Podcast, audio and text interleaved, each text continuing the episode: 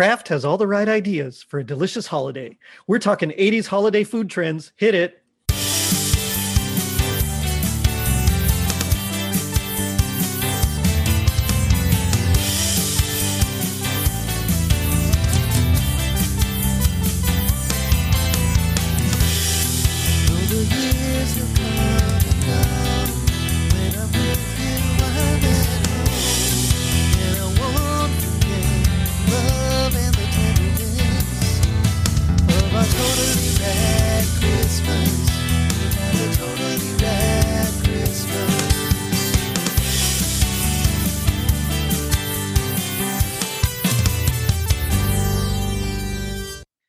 The 1980s.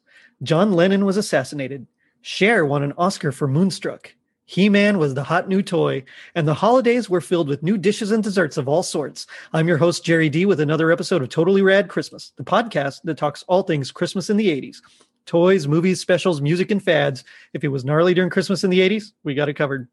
Now, joining me is a totally rad Christmas all star. You'll know him from the Christmas Food and Movies episode, Glenn Warren. Glenn, how's it going? I'm doing well. Thanks for having me again. Well, thanks for coming back on. We still need to do uh, part two of the uh, Christmas food and movies. So yes, hopefully, uh, I'll get you come back, uh, you know, in a couple of weeks, and we'll, you know, we'll get that hammered out as well. Because that was fun. That was, yeah, I had a great time. yeah, all sorts of. I, I, love cartoon food because they always make it look so amazing. And so when we were talking about Garfield, it was it was just perfect.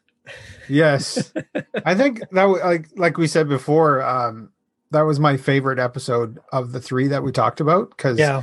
of course you know i love all the pies that mama used to make and or grandma i should say not mama.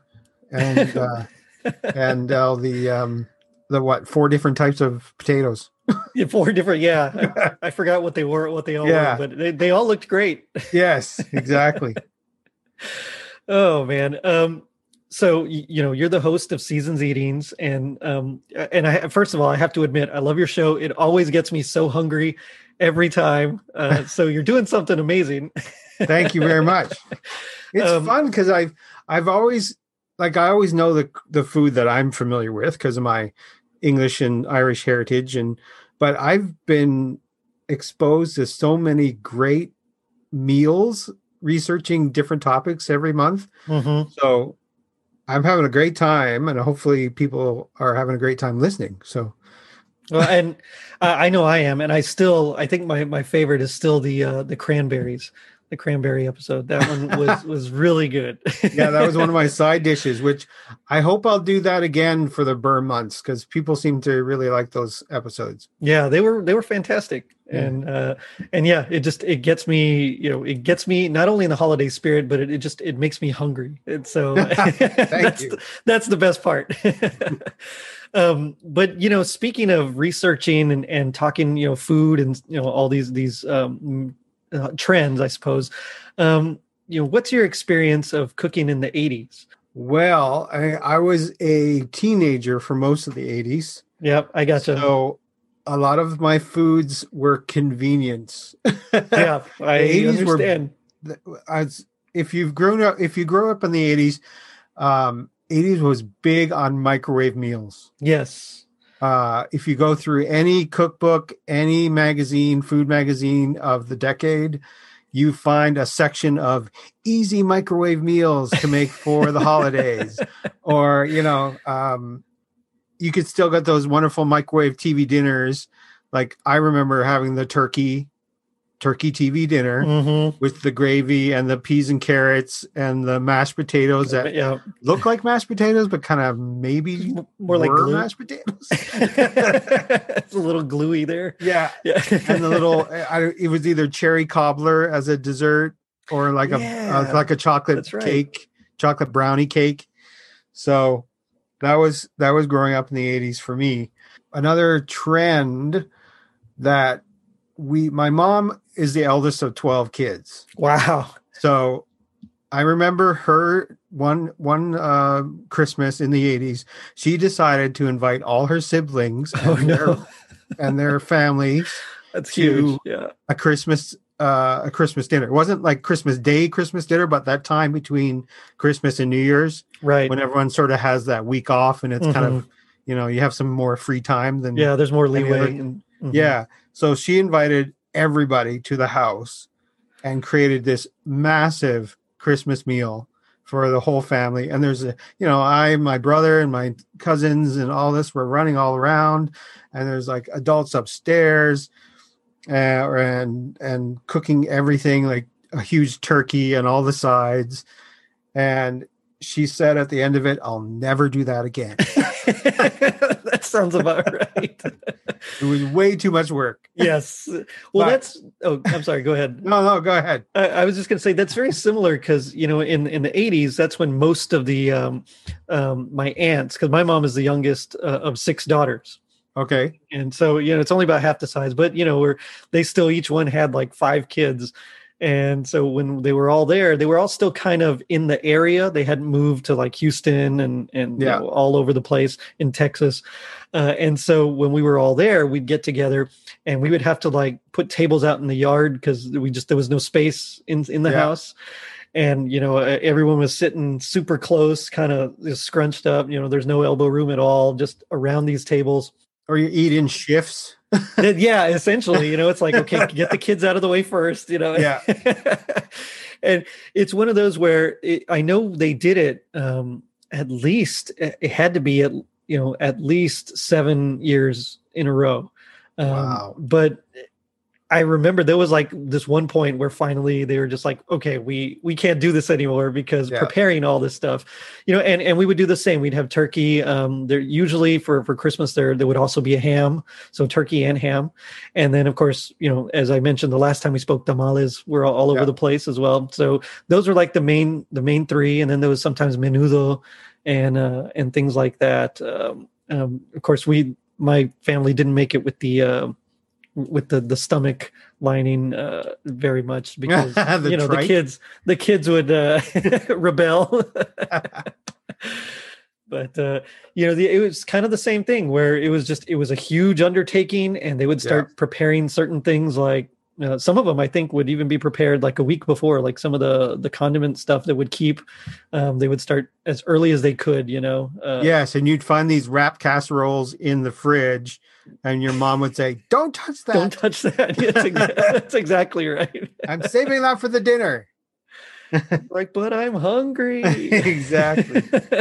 My dad was the manager of a department store back in the 80s. oh, and nice. so he'd he'd host like Christmas parties for the, you know, the upper management. So we'd Right. have, you know, all the fancy big wigs as I thought they were back then.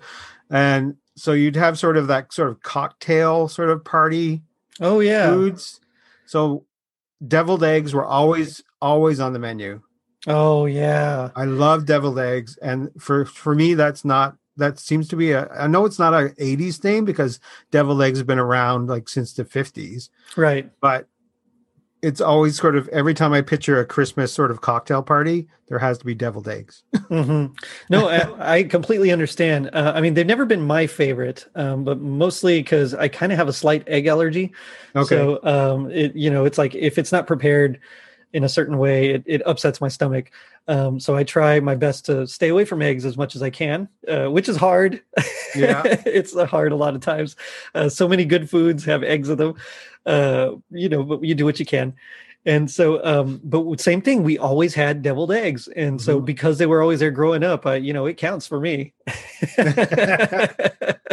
well, '80s were a strange, a strange decade because you have sort of the culture of excess that sort of started. yeah, So you have the power suits, you have all the sort of high end, as you talked about in your fashion industry, you have in your fashion episode, you have all the sort of women getting into the men's roles with the power suits, Mhm. and um, you want to have that sort of reflected in the food. So Right. you have sort of specialty food like asparagus and stuff like that, which not special now, but it was just it was really like really interesting to have asparagus wrapped in ham or or, or um, uh, a slice of melon wrapped in prosciutto prosciutto. yeah. or uh, what was the other thing? French cuisine was big because that was seemed to be um, sort of more fancy for American palates. I gotcha. That makes sense. I mean, Yeah. uh, especially I, I remember, um, you know, we, of course, like like I mentioned, we we mostly had Hispanic foods, but Mhm. you know, whenever it was time for like a big thing, and, and especially as the decade progressed, I remember um, they tried fancier and fancier like glazes on the ham. You know, like like a, a pomegranate, uh, which you know I remember being like, "What is that?" I'd never seen a pomegranate before. You know, if it was like a pomegranate, I think jalapeno glaze, uh, because of course, you know, you had to throw jalapenos in. Of course. um, but you know, it's like they they tried their best to to make it, I guess, different and something new and, and fancy and. I mean, I um, had the the nouveau cuisine, which was like tiny, tiny portions for a lot of money. you had like two two strips of carrot, a little piece of filet mignon that was barely like two inches wide, oh man, and like a smear of gravy on the plate, and that was like forty bucks oh my at some gosh. fancy restaurant. then you got to go to Whataburger on your way Yeah, home. exactly. You're going to Bonanza. that, oh yeah, I love Bonanza, and uh, and I know we're that's an aside, but I loved Bonanza. That was like one of our like Friday night staples. Like, oh yeah. yeah. So we, well, we all you can eat salad bar. What do you want? it's exactly Great deal. I used to love their chicken fried steak. It was so good, but I, and I just I haven't found any quite as the same as that one. You know, Yeah. it's just not quite as good. But um, but yeah, I, you're right. I did notice that, and I I want to say that there was a lot of um like that's when when like more things like sushi or uh, or um was it Korean? No, not Korean. Vietnamese maybe food that was really starting to come into play then. Uh, I know the sushi was a big thing in the 80s. Mhm. Um, I think I'm not sure why. I don't. I don't know if it was because of easier refrigeration techniques and having the fresh fish shipped so fast across, you know, across the country. Mm-hmm. So, but um, yeah, I'm not sure about the other. Is it Thai or Vietnamese? I'm. I'm. I'm I couldn't say. No, no, I'm just I I remember reading it. I I should have uh, written it down, but it was it was something I read like a few months ago, and I thought, oh, I got to remember that. And of course, you know, months later, and I didn't remember. But oh well. But I, if you do go to any sort of holiday party, there Mhm. was always that uh, bread bowl filled with spinach dip. yes, I That's a big '80s thing for me too. I loved the bread bowls; those were good. or uh, um, not necessarily spinach, but also just like a cheese dip of some sort Yes. as well. Yeah, Yeah. or artichoke. Or artichoke. That's right. Yeah. Which are uh, man, those are. I still love a good bread bowl. I do. pumpernickel bread bowl. Usually like pumpernickel or something. Yeah, sourdough. yeah. Or yeah, that's right. Yeah, Um, yeah. Nowadays, um, I think the last time I had a bread bowl, it's got to be years now. But I think it, it was uh, some sort of soup. Like I think I want to say it was like a like a potato soup or something that was in there. yeah. You want something hearty. Because it's got to So it's It- got to be able to stand up to it, right? Yeah, exactly. And you and you don't want something to run and soak up all the all the bread. Mhm. and then kind of disappear into the bowl. So you want either a nice hearty cream soup like potato or or vichyssoise, or um, a chili. Oh, I bet that's really good. In a, Yeah. I've never had a chili in a bread bowl, which is surprising because I'm from Texas. Uh, but but that sounds really good. but I was reading that uh, the Lipton Soup Company back in the 1950s they started creating all these sort of convenience soup packets, the dried soup packets. right. So you just add water, you got instant onion soup or chicken soup or whatever. Right. And so they were trying to find ways to market their soup packets to obviously increase their sales. Right. And someone came up with this let's put uh, the soup, the onion soup mix with some sour cream and some cooked spinach and a few other ingredients, stick it in a bowl, and there you go. um, yeah. It. Uh, can you say genius? Yes, exactly. it's it's funny how a lot of these things kind of came about just from marketing. You know, they they Oh, wanted yeah. to sell their stuff, and so you have to come up with a way to do it. Um, one thing that I was reading that I noticed was that um, there was like a trend, a push for like like salmon. I and like there was a Yes. salmon filled pasta or or just uh, salmon by itself or um, some sort of like pate or you know all sorts of just just salmon products which i mean that seems odd to me maybe i mean i know in italy on on christmas eve they have you know the the feast of seven fishes or you know something like that but i mean I- it's just it, here in the us I, i'm not so at least in my part of the world i'm not so uh, familiar with you know like salmon and fish in general on christmas I, I agree with you. I think it was it was partly a marketing scheme, but I also think it may have been due to the increase of um, farming salmon. Hmm. And so it became easier to grow the salmon in little fish farms, Mhm. and therefore they have to find a way to get people to eat it. And so makes you, sense you create salmon pate, you create salmon in a mold, you put salmon in little um, puff pastries, and you know that that was a big thing. Those little puff pastries are called vol au which is which is uh, a breath of air or breath of wind. Ooh. So you know it's basically a layered puff pastry, oh okay and you bake it, and it expands in the oven, and then it has a little sort of indent in the middle, so you can fill it with whatever. And that was always when I was when I was researching this as well. It was always sort of a big thing for parties to do those little vol au and fill them with uh, a salmon pate or like um, uh, liver pate or like a even like a a very thick sort of chicken stew. Hmm. So, and they're only bite size. They're only like one or two piece or bites. So they're perfect for cocktail parties. How do you? I mean, like, what is a pate, or like, like, how do you produce pate, or, or make it? Uh, Because it's like, isn't it? It's like a mousse, right? Like- yes, but pate originally pate is made. Uh, the big thing in the '80s was the goose liver pate, Gotcha. and unfortunately, it's not a very pleasant thing for the goose because, in order for the liver to be sort of soft and succulent, the goose has to be force fed. And Ah, the liver expands to almost over twice the the original size of the goose. And so after the goose is killed, the liver then gets processed, um, cooked, and then pureed, and uh, you know salt and a few other spices are added, and that's all it is. But it, Oh. unfortunately, it's not a very. A lot of people don't eat pate because of the inhumane way it was originally made gotcha. um, but I think liverwurst I've is similar to pate. Oh, okay. Okay, So- that makes sense. I mean, Yeah, I like a liverwurst on a cracker. yeah. And and I Um, remember going to to parties and and seeing um you know not just liverwurst but you know some sort of pate on on a little cracker or something. yeah, Yeah. yeah. I mean, I- basically, pate is just a cooked a cooked protein that's been pureed. Oh, okay. So I guess it's kind of like baby food, I suppose. Ah, yeah, adult baby food. but fancier. Yeah, exactly. Uh, there's some like so looking into this, there were some really interesting trends uh, that I noticed, and and one of them, I, it's kind of like a sandwich loaf, I suppose, like like a party loaf, uh, and basically it was like like just multi-layered sandwiches, and then the whole thing would be like covered in like cream cheese or uh or something like that and they'd usually decorate it on the top. It was strange looking.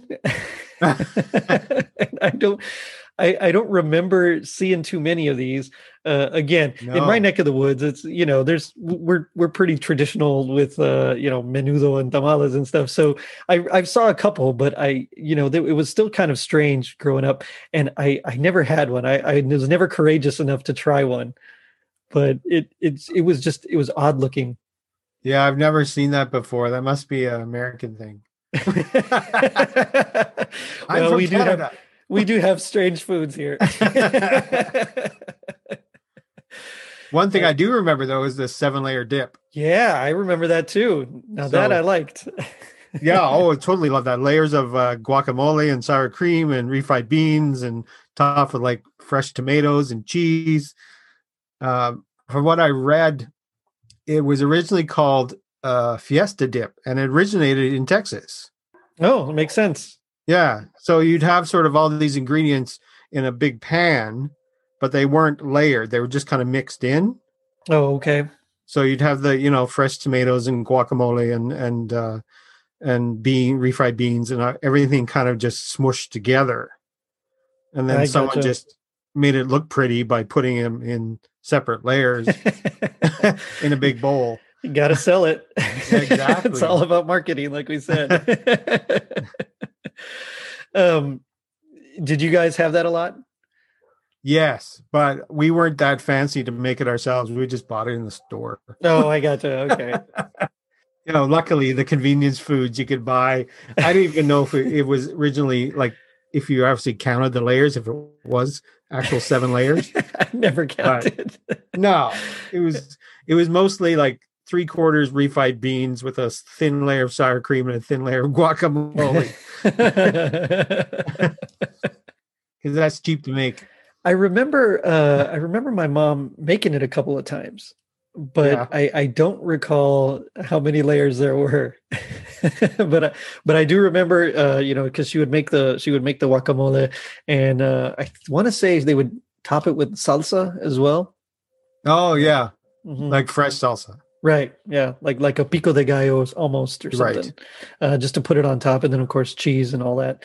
Um, so it was, it was, I guess, her own little Tex-Mex variation on it. That kind of a thing. Yeah, because that if from what I read, it started in 1981 in Family Circle magazine. Oh wow. And of course, it was a it was a thinly veiled ad for Hidden Valley Ranch salad dressing. of course. of course it was. Yeah. so they had the, the little dried packets of Hidden Valley Ranch you can mix in to your sour cream and uh, make this Tex-Mex dip. it's funny because uh, I, there's so many recipes out there with uh, that call for those little Hidden Valley Ranch packets. I know they're they're indispensable. Yeah. Yeah, we we use them quite a bit. I my I think my go-to is the the instant um, onion soup mix. Mm, So I put that That's in good a lot too, of stuff. yeah. That goes in stews. That goes in even goes into my beef stroganoff, which again was an '80s type of thing. I hamburger helper was pretty huge, yeah. I you know, and you had the little guy with the, the hand, it was like a glove or something. yeah, Yeah. I used to love that. And uh, my daughter still loves stroganoff. That's like something that we still make. And uh, while I'm not as adventurous to try making it from scratch, uh, the you know the hamburger helpers definitely helps. yes. Well, what one thing about keeping the kids uh, occupied, one that I remember having um, sloppy joes. Oh yeah, So yes, I love sloppy joes. Or as as one commercial says, a manwich. Manwich, yeah. That's well, uh, that was the brand, wasn't it? Manwich. Yeah, that was Yeah, the brand, okay. Manwich, Manwich brand sloppy joes. Uh, but I always I love them because they were super easy. And my parents, you know, my mom would just fry up some ground beef, a Mhm. can of a can of uh, sloppy joe mix, the Manwich mix, right. and just slap it on a bun, and you're done. Kids are happy. Yeah, and I remember having that uh, a, a couple of like like um, on the lead up to Christmas. I mean, of course, Christmas Day was always you know Yeah, turkey and ham, but but I remember there was some nights where it was like we would just have that um, you know after uh, like las, posadas and the, and the adults are having like pozole and all these you know Mhm. fancier stuff. And uh, and we didn't want it, so so, so it was sloppy joes. uh, I make one now. Um, I use like some Campbell's uh, tomato soup, like Okay. like about uh, like two thirds of a can, and then I use some salsa in there and some brown sugar, nice. and, and then that with all the you know with, with the beef, of course, and so that kind of gives it like a little tang, and but it's it's pretty good. It's like a salsa sloppy joe, I guess. And there so you go. See, you put your own spin on it. That's yeah. it kind of works. Like I don't know, but Throw in some grated cheese, and you're done. But yeah, exactly. Yeah. Yeah, um, I used to like putting um, like a slaw or something on on top. Usually, like some sort of cabbage and you know broccoli slaw on top. But uh, Nice. with the salsa one, it doesn't quite work as well. With the manwich one, it did. yeah, there was there was a lot of um, interesting things that I noticed. Uh, so I I, I looked up. I had this Kraft recipe guide from a 1986 TV guide, which I thought Okay. also was was kind of fun. Um, and there was um, like a cappuccino cheesecake, which I really wanted to try. that that sounded really really good. Uh, but there was like, uh, of course, the sandwiches, the festive sandwiches. That was like you know with with uh, uh red peppers, and you'd cut it. You know, you'd um, gosh, what, what's it called when you when you uh, you get the rings out of it? It's not julienne. That's the long strips. Uh, you know, What, we're, we're cutting the rings as cutting the pepper like a ring. yeah, cutting the peppers so that so you have like rings. Okay. Yeah, I don't know what it's called, but uh, you know, so so there there was that. Uh, you know, red pepper, green pepper. You'd have uh, like uh, radishes in there. Uh, I mean, they were like they were trying to make it like as fancy, I suppose, as they could, and or as as hearty. Um, which is funny because I remember like lots of junk food coming out in the 80s you know like all Oh, sorts tons. of you know like all sorts of junk food and yet at the same time i remember like like health spas and like aerobics and all that thing were like all the rage too so there was like like like two two different routes you could go i suppose Well, that's that's the thing. I mean, the, the everyone was obsessed with low calorie this, low calorie that when you're an adult. But as a kid, you you were bombarded with all these great cereals and fruit roll-ups Um, yeah.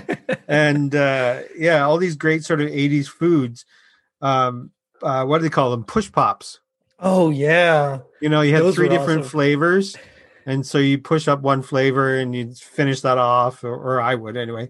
And then you go to the next one. Yes. I wouldn't mix the, the flavors because I'm kind of strange that way.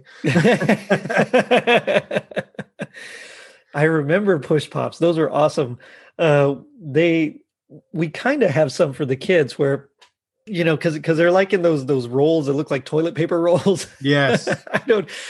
I- I'm sure there's a better name for it, but I mean that's like the best way I can describe it. And uh, the kids have some, and and they still love them. They they want you know. Of course, I think the the kind we have only has like one flavor in it Yeah. which is kind of a shame um because you know I, the best part of that was like getting all the different flavors experiencing Mhm. it all and so that was kind of a that was kind of a bummer but the kids like the orange and so that uh I, that's the one that they kind of go to in general um Well, okay, a little history of back in the 80s, Ronald Reagan in in 81 deregulated the advertising industry. So Okay. you had this explosion of cereals that had TV characters added to them or cartoon characters added to them. So you got the, you know, the um Blueberry cereal or the Smurf cereal or the Flintstone cereal because he changed all the rules dealing with children advertising to children. mhm. And so that back to your favorite TV show, GI Joe. yes you had you watch GI Joe and then it'd be commercials in between the actual cartoon of GI Joe toys.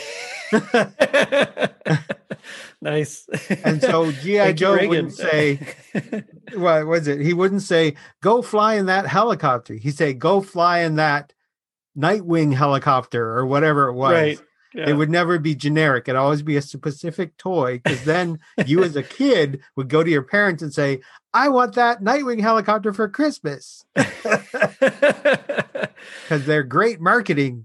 yes So it you sold can me yeah, exactly. it fooled all of us. So you can thank Ronald Reagan for bringing in the huge uh, selection of cereals for Christmas morning that would that confuse any child today. It's like, why is there a blue Smurf cereal? Because there is. Yeah, I uh, it's it's funny because I remembered I remember the Smurfs one. Um, I remember I really loved the Batman cereal when that one came out in '89 for, for, for the Batman tie-in, and it's not like it's not like it was great. It's just it was Batman, you know. Yeah, it Batman. It doesn't have to be great. I did like the Smurfs one. The Smurfs one was really good though. Yeah. um, I mean that makes sense. Uh, I, I, it's I guess good for companies. Uh, So yeah, I mean, it was great for I for toy companies. They had basically the run of the the the run of the children's television programming on Saturday mornings. So yeah.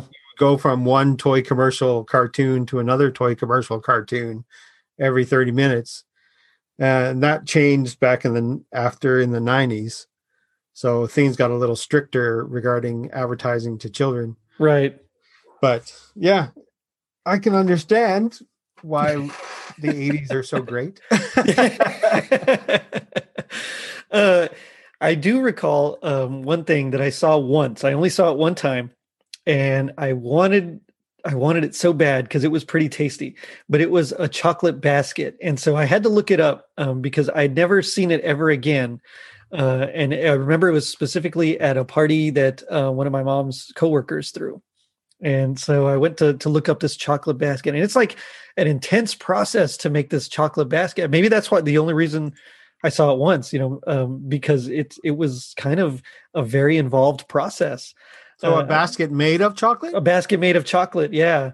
Wow that- okay Apparently, that was like a a, a thing in the '80s, uh, which again I'd I'd never seen except that once, and so I went immediately to search for it, and and I was able to find like one recipe, but uh, you got to like uh, cut like strips of foil, and then you got to mold it, and Yeah. and then you, you you pipe your chocolate uh, in your pattern. I mean it. It was like an intense process that took hours. And so, I mean, I can understand why, when you're already doing all these other things that take hours, why you'd probably stay away from something like yeah that. that's the thing about sort of those um christmas sort of family magazines they Yeah. try to make things look simple They're not. Yeah. but as soon as you try to do it you realize that you need all these different tools to get it done yep. or you need some ingredient that no that nobody else ever carried yes. Um, I mean, tempering chocolate is finicky to begin with because I've Yeah. done it and it's a pain because you have to have it at a certain temperature. And if you don't have it at a certain temperature, the chocolate doesn't temper, the chocolate may snap, right. the chocolate may break. Um, and so the oil separates from the cocoa and all of a sudden and all of a sudden you just have a gloopy mess. Mhm. So uh I and that's me as a professional who has uh thermometers and digital apparatus to actually do it. So Mhm. doing it as a home cook is a real challenge. I mean, yes, there are machines out there that uh, they'll temper chocolate for you, but you Mhm. didn't have those back in the 80s. no, definitely not. And and had- I mean, it could be my imagination because I, I, um, like I could be you know making it seem like it was something amazing and it, and it could have looked terrible honestly you know like in, re- in reality I just remember seeing a basket made of chocolate and thinking wow that's so cool but uh, you know I mean I, I don't recall if how really the the quality of the work of the chocolate but yeah. but you're right. I mean, I, every time I've seen it on TV, uh, whenever the you know the the chocolatier is doing all that, I mean, it's it's usually, uh, I mean, it, it's it's a an intense process. So I It can't is. even. I mean, I can't even imagine trying it myself. Like I wouldn't do it myself.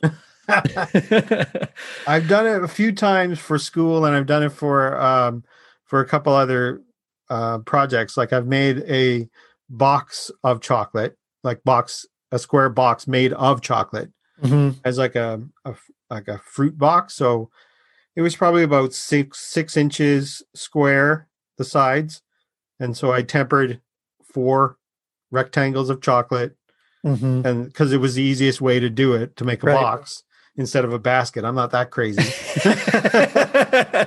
and then stuck like you know fresh strawberries and stuff inside. right. So and that was enough of a stress for me to create just four rectangles of tempered chocolate.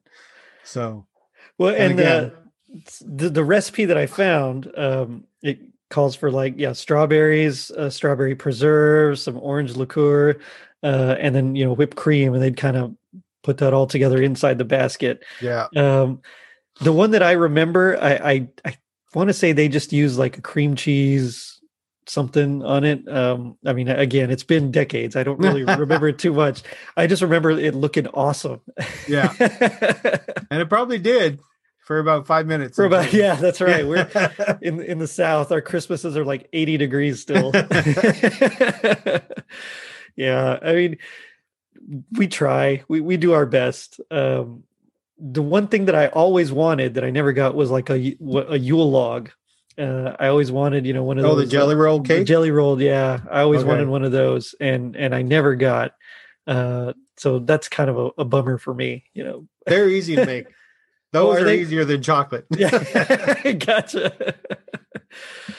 yeah, that's that's just one that I wish. Uh, I wish one, you know, one of these days I'll do it. I'll try. I'll Yeah. I'll, I'll attempt. But so I, I was talking with a friend of mine, and she was saying same thing. that she usually had tamales, you know, ham and stuff on Christmas Eve, and then Christmas Day was usually like a roast, uh, like either a roast or a turkey.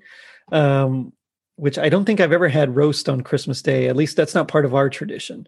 Is that something that's done in uh, Canada? Actually, uh, roast beef was a popular thing uh, in both Canada and North America in the U.S. Um, until about probably, I would say, the last century. Oh, okay. Um, turkeys weren't really a big thing. Wild turkeys were uh, around, obviously, in the South hmm but a lot of people didn't really eat them for for the holidays. It wasn't until they started um, importing turkeys from Britain to farms into the U.S. Uh, I can't remember when, but it wasn't it wasn't very long ago. It was probably in the last century or so Oh, wow. that um, turkey has become the sort of go-to bird right. for for Christmas. So yeah, it was it was usually either a big uh, roast mm-hmm. or roast beef uh, meat Right. uh, beef or uh, fish. So well, yeah. there- there's your salmon. yeah, back to salmon. Back to salmon. Except this time we're going to stuff it in uh, in pasta of some sort. yeah, I did. I did an episode uh, of turkey for my December um, episode of Seasons Eating. So it's been a while since I remember all this information. Well, uh, one thing that I I know we usually had growing up, um, and and we still make it now, but we we made it a lot more back in the day was broccoli rice casserole. That was Oh like- yes, with cheese. hmm Yeah, and uh, Cheez Whiz is what uh, my mom uses, so it's definitely processed. Again, stick that in the microwave for a minute. That's right. Melt the Cheez Whiz down. Yep. Just pour it on. Yeah, then just yeah, that's exactly right. yeah, all these like little conveniences and tricks. Uh, and you're right. I do recall a lot of like frozen microwave dinners, which um, seemed not quite. I mean, th- they're still not great now, but I they're you know seemed like they were less quality back in the 80s. I don't know. Yeah. I mean, the don't know. microwave dinner started again in the 50s with the convenience of coinciding with the television industry. So you Mhm. wanted something to watch or eat while you're watching television. And so right. Swanson's and Birdseye. Birdseye was the first company that started microwave dinners, if I remember correctly, because they they already had the market of frozen foods Right. anyway. So they created this aluminum, like actual metal plate instead of uh, you know the tinfoil ones that we have now, or right. nowadays what they're plastic because nobody puts a TV Yeah, you- dinner in the oven anymore. Yeah, you don't want to don't microwave metal. yeah, it's all microwave now. So yeah, I mean, before we had the plastic containers, you had actual metal plates that people would put in the oven and take the tinfoil off the TV dinner. Oh wow. Yeah, and uh, you know, hopefully not burn your face off with the steam, and then enjoy in front of the TV. But the 80s brought forth the microwave TV dinner, so you had the convenience of uh, all the turkey and trimmings in what three to four minutes. In three minutes, yeah. Yeah. Which I mean, if especially if you can't cook very well, I mean that's that's amazing, you know. Yeah.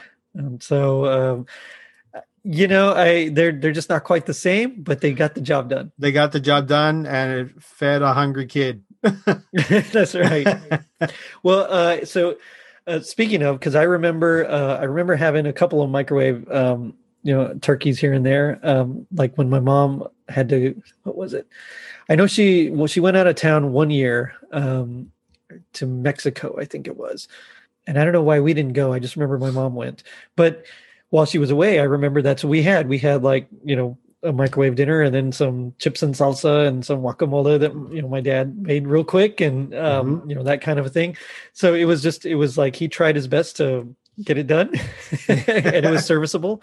Yeah. Um, but I remember I saw a picture and I wanted it so bad that year and I was hoping mom would make it and then she wasn't there but it was uh, and cuz it was around like 85 86 ish and Cool Whip they created something called a winter wonder log so that that was something. I mean, I didn't know what it was called. I, I had to Google, you know, like you know, uh, Cool Whip, you know, log dessert thing. Yeah. And so I uh, I found out the name is actually called a Winter Wonder Log, and okay. it's kind of like the uh, like like one of those you know rolled logs, you know, but it was made with um, pistachio pudding on, and chocolate wafers, and then the whole thing was covered in Cool Whip. And, oh, my grandmother made something similar to that. Yeah. Yeah. That's, that's cool. Um, I mean, we didn't have good. the chocolate. We didn't have the chocolate pudding. We didn't get that fancy. Um, she would, yeah, these basically little chocolate wafers. Uh-huh. Um, and she would just put them on a long sort of uh, on a long plate and sandwich the the Cool Whip or the whipping actual whipped cream, sandwich the whipped cream in between them. Okay. And then you cover the whole thing again with whipped cream and stick it in the fridge to let it set. Right. So it actually it would set up and almost congeal together. So then you could slice it. Oh, okay. Um, after you know after it it gotten a bit colder. Right. So you'd sort of have this combination of a soft c- chocolate cookie with layers of whipped cream. So yeah, my grandmother made that for Christmas all the time. That sounds amazing. Super easy. Super it's, easy. I, am totally really going to try it. yeah, that's uh, you know, it's you'd see these pictures and and it's funny because um, you know we don't have TV guides anymore, but mm. back in even in TV Guide, they'd have recipes and stuff like that, and you'd see these pictures, and it just they looked so good. Uh, and but you know, my we always had what we always had. So of course, you know, I, I as I mentioned last time, the hot chocolate and the M and m cookies were like our you know our big thing, and that's what my yeah. mom would make, and you know that was like that's the dessert you're getting uh you know where uh, but then you'd see these like fancier ones and you're just like wow that looks like i want that. That would be that would be great. And well we never we never quite got it but that's okay. I'm not bitter. Not at all. Not, not at all, all. one thing i do remember though going back to the sort of holiday cocktail parties uh-huh. walking through the malls and seeing all those little kiosks for hickory farms yeah, I've still seen some of those. They at uh, at the mall here in, in Arlington. They still have uh, the kiosks. It's not all year. It's only like seasonal. Yeah, and like those. Yeah, it only came up like October. the week or, or the month of December, or maybe a little bit earlier. Yeah, and you'd buy the you know the box of a couple sausages and cheese and a, or and a row crackers, of crackers. I think. Yeah. Yeah and that and they disappeared in January. yeah, I think here they uh they stay a little bit longer. I think they they start in like October. Oh, okay. so a little bit earlier. Of course that's like, you know, nowadays the last couple of years. Uh yeah. back then it probably was was a lot shorter like that. Um but uh I liked that and in fact my um my my father-in-law still loves the the hickory farms. So oh good. yeah so every year we get him something like that. As, you know uh, along with his regular present we'll throw in like a little a little box of hickory farm sausage uh, the, the summer sausage and nice. he likes that spicy mustard that comes with it. Um the one thing that i do remember and i remember this only because of um of pee-wee's uh playhouse christmas special yeah. is fruitcakes and so I know fruitcakes have been around forever, but I, oh, yeah. for, for some reason, I remember them being really popular, especially in the late 80s. They were, especially in the um, Sears and Eaton's catalog. Yeah. Because you, most people would make a fruitcake. Well, companies would make a fruitcake in the summer. Uh-huh. Because you'd have all the candied fruit that have to be going in there. They'd have right. to be sugared and then dehydrated and by the time that's all done, it's late summer, early fall. So you'd make the fruit cake and then let it um, sit in its juices. so you'd either put like a, a, a very cheap alcohol on top Right. and then let the fruitcake sit for two to three months. wow. And commercial fruitcakes are probably a little bit drier because they don't get a uh, sort of a good soaking good with soak. alcohol as the sort of homemade ones. Uh-huh. So that you you may have a bit of an issue there, but uh, yeah, it's always a good thing. We used to go through the catalog and you'd see you buy a tin.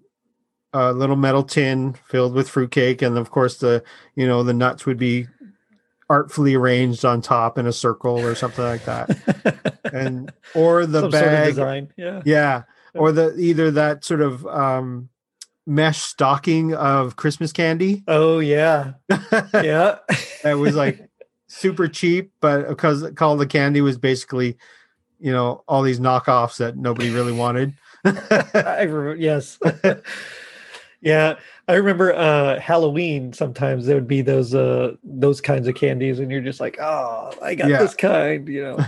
yeah. Um, one thing we liked when we were kids uh chicken bones i don't know if you know what those are I don't recall those. They're basically like a pink stick of sugar, a pink candy, but inside is a chocolate filling, uh huh. like a soft sort of chocolate filling. Oh, So it's a hard candy with a soft chocolate inside. ooh, that sounds good. Yeah, and they and they were colored pink, and they were called chicken bones. Why not? Yeah, exactly. So those were a big thing for us when we were kids. Wow, that's cool. I mean, it's funny because uh, you know, being in Canada, uh, you know, I'm sure you have a lot of uh, French influence on on you know some of your cuisine stuff like that Mhm. in general. That um, we at least here in Texas don't have as much. You know, we're of course more Spanish and Mexican influenced. Yes. Um, um, so it's it's I love to hear about these differences because it's stuff that I have never experienced ever. and it sounds great. I'd love I would have loved to have a, you know a pink candy with a, a nice soft chocolate you know center. it's kind of like one of those uh what is it Tootsie Pops I suppose. yeah, Tootsie Pops are all chocolate though, aren't they? Um yeah, they are. Yeah. but I mean that, that's like the best uh, Yeah. analogy I can come up with. oh man. Um so I mean we've been talking about all these things. There's there's all sorts of so like Neapolitan mousse pies, uh parmesan pastry twists. I don't know what that is, but that sounds good. I mean just a lot of these magazines have these fancy things um and, and different recipes that that I kind of want to try. I want to go back and and try these. I don't know if I will, but I but there's like a little part of me that wants to try making, you know, a deep dish chicken pie. I mean, why not? That's easy to do. Come on. That's all right. All right, I'll try. A carrot pudding. That sounds interesting. So yeah, I, I so I, I went ahead and joined uh, Better Homes and Gardens, their their archive, just so I can kind of take a look at some of these foods. okay. And some of these are they're interesting. so let- yeah, let me let me see if I I'll just name a couple. Um so there's a roast turkey with a veal walnut dressing. Veal walnut dressing. I, I don't know. So that's that. Of course, marbled cream pie is pretty standard. Broccoli turnip toss. I don't know what a what is a toss. Do you know what? Maybe I'm that's just a assuming it's like chunks of turnip and pieces of broccoli, That's what it like sounds. Yeah. like sauteed together. Yeah, let's see. Yeah, so it's a you cook the turnips, you cook the broccoli, and then uh, in some boiling salted water. Then you drain. Uh, you combine with cherry tomato. Oh, so I guess it's a salad. Yeah. Toss yeah the turnips and tomatoes, and then you chill it. And you know, I remember the '80s having a lot of pasta salads. Lots of pasta salads, rainbow pasta, Yeah, the tie ra- pasta. Yep. Yeah, anything that basically had like a creamy poppy seed dressing or the Italian dressing. Mhm. And yeah, pasta salads were huge. Yeah, I I, uh, I remember like every every function there was some sort of pasta salad. Like yeah, never because they're easy to make and they keep well. and they keep yeah. So yeah, you makes can keep it in your fridge for hours. They were never my favorite though. I don't know if they No. just uh I mean cold pasta. I mean I like I like warm pasta. I don't know. I always just- found that the flavor profile was too bland for me Yeah. because the pasta would sit there and it kind of soak up whatever sauce you put on it. Mhm. and then you wouldn't be able to taste it after by the time you got to eat it. Yeah. So you Yeah. either have to use like three times as much, so it's swimming in a in a dressing, or you have to throw in some other spices or something strong to give it a bit of flavor. I gotcha. Well, I mean, that might be why I don't like it either, because every time I tried it, it just it was it was very off putting. Uh, and and I know part of it was just because it was cold, but I mean, also, yeah, you're right. It just there was never really any flavor. Yeah. Yeah. One thing that I I remember again, uh, those frozen cakes, like McCain chocolate freezer cakes Yeah. or the Sara Lee freezer cakes. Yes. Those were those. huge. I remember that too.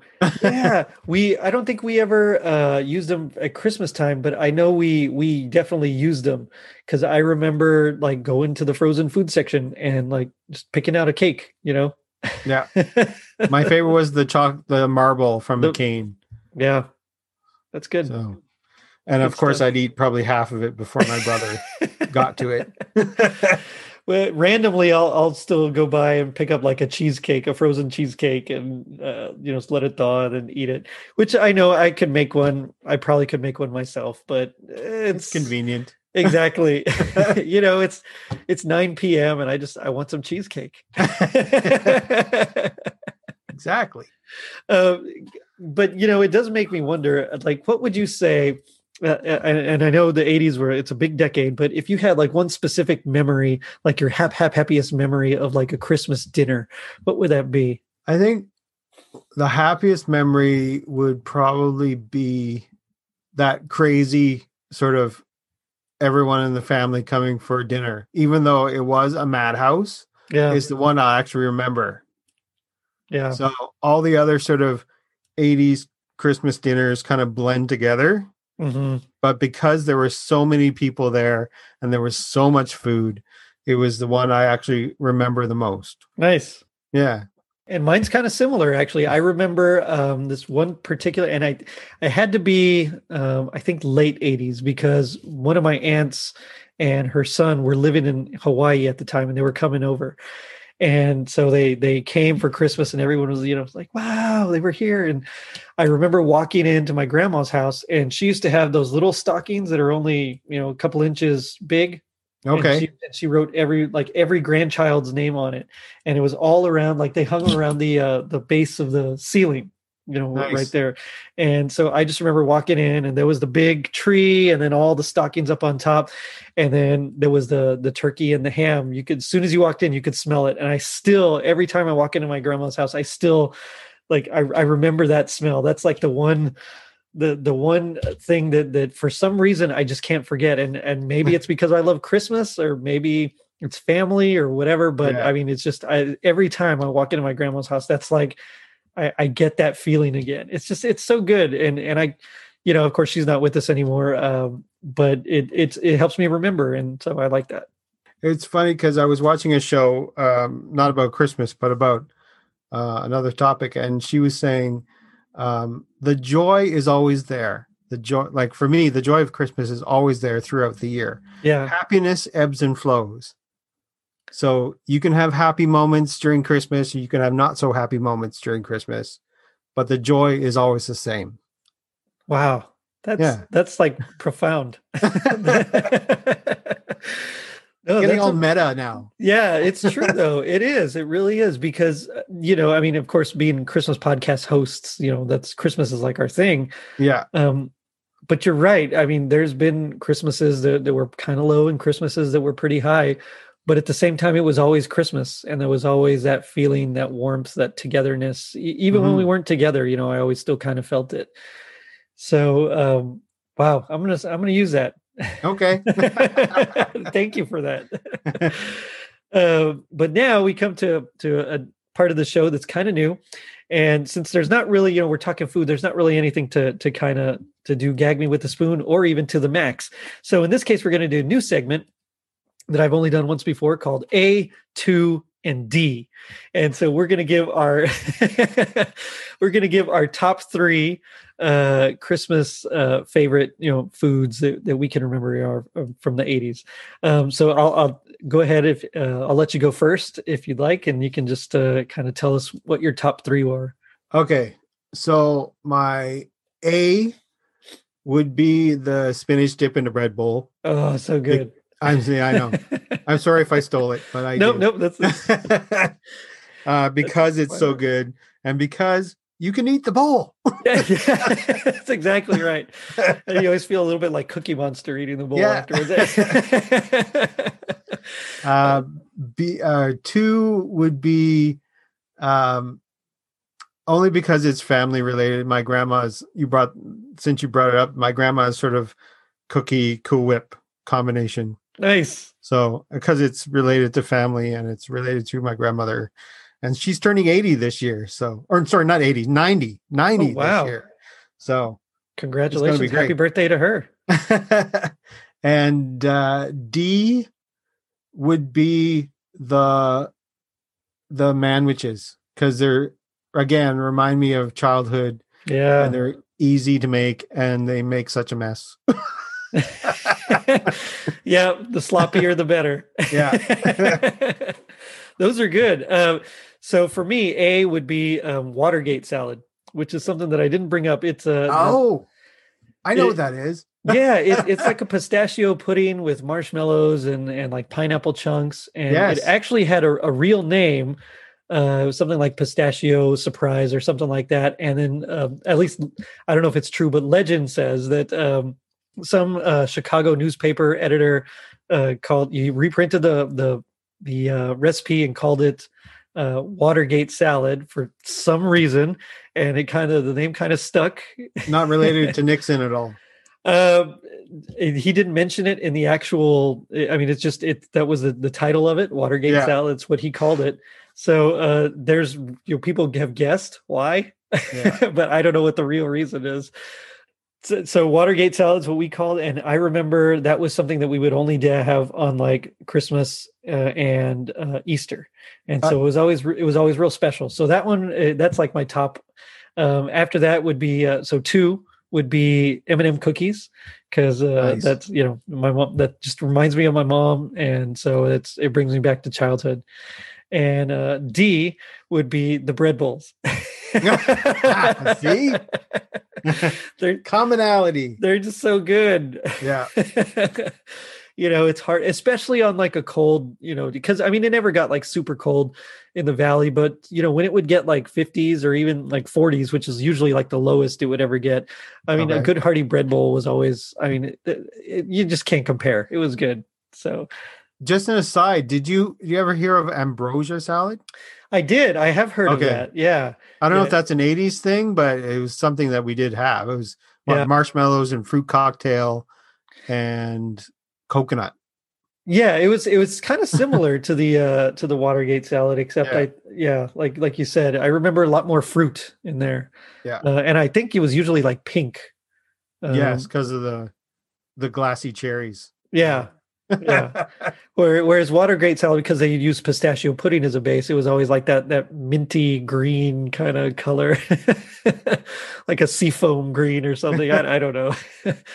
um, yeah, we didn't really have that one as much uh, at, at our families, but at Mhm. our family functions. But you know, the uh, the Watergate we did have, and so that one's always special to me.